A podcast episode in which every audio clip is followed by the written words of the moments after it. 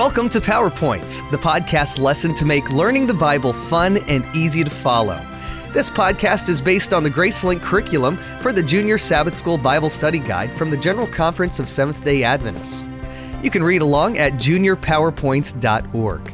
There, you can also download and subscribe to these podcasts under Resources or on iTunes.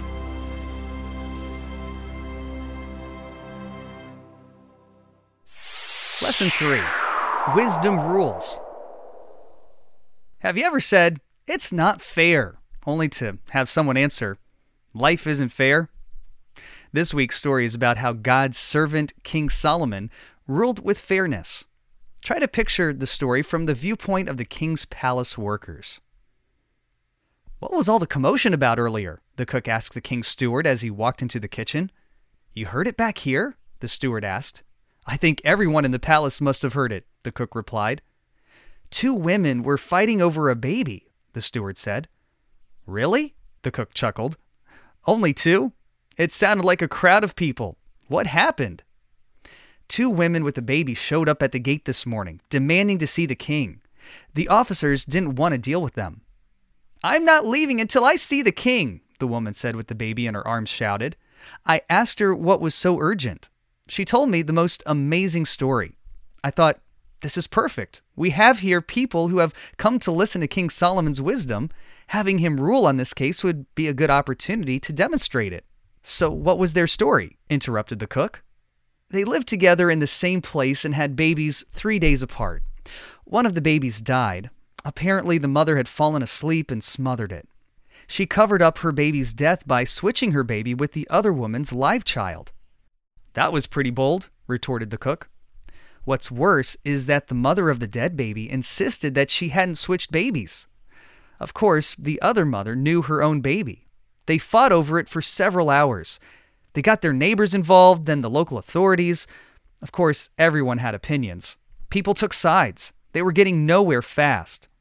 Finally, the real mother said they were going to have to get someone else to decide. Everyone knows that King Solomon asked God to give him wisdom to rule fairly. So the mothers came here, trailed by curious people who are interested in the king's verdict.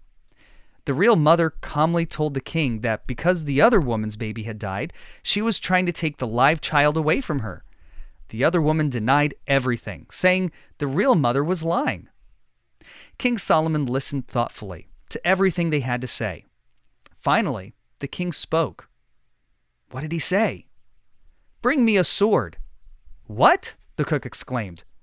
His armor bearer brought the sword, the steward continued. That blade glinted in the light. I winced when I thought of what it could do. King Solomon looked at the sword, then looked at each woman. He said, Cut the living child in two and give half to one and half to the other. My heart almost stopped beating, the steward said. The real mother was terrified that they would cut her baby in half.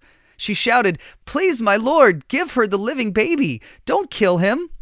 Standing beside her, the other mother shouted, Neither I nor you shall have him. Cut him in two.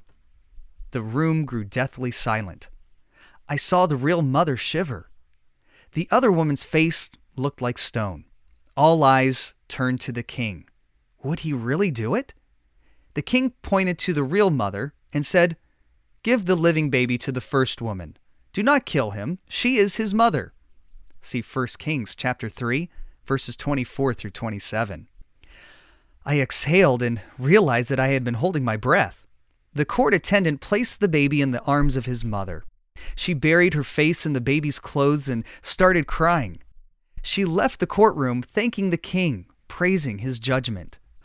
Wow, what an incredible man! God has blessed our king with great wisdom, the cook said, stirring the pot.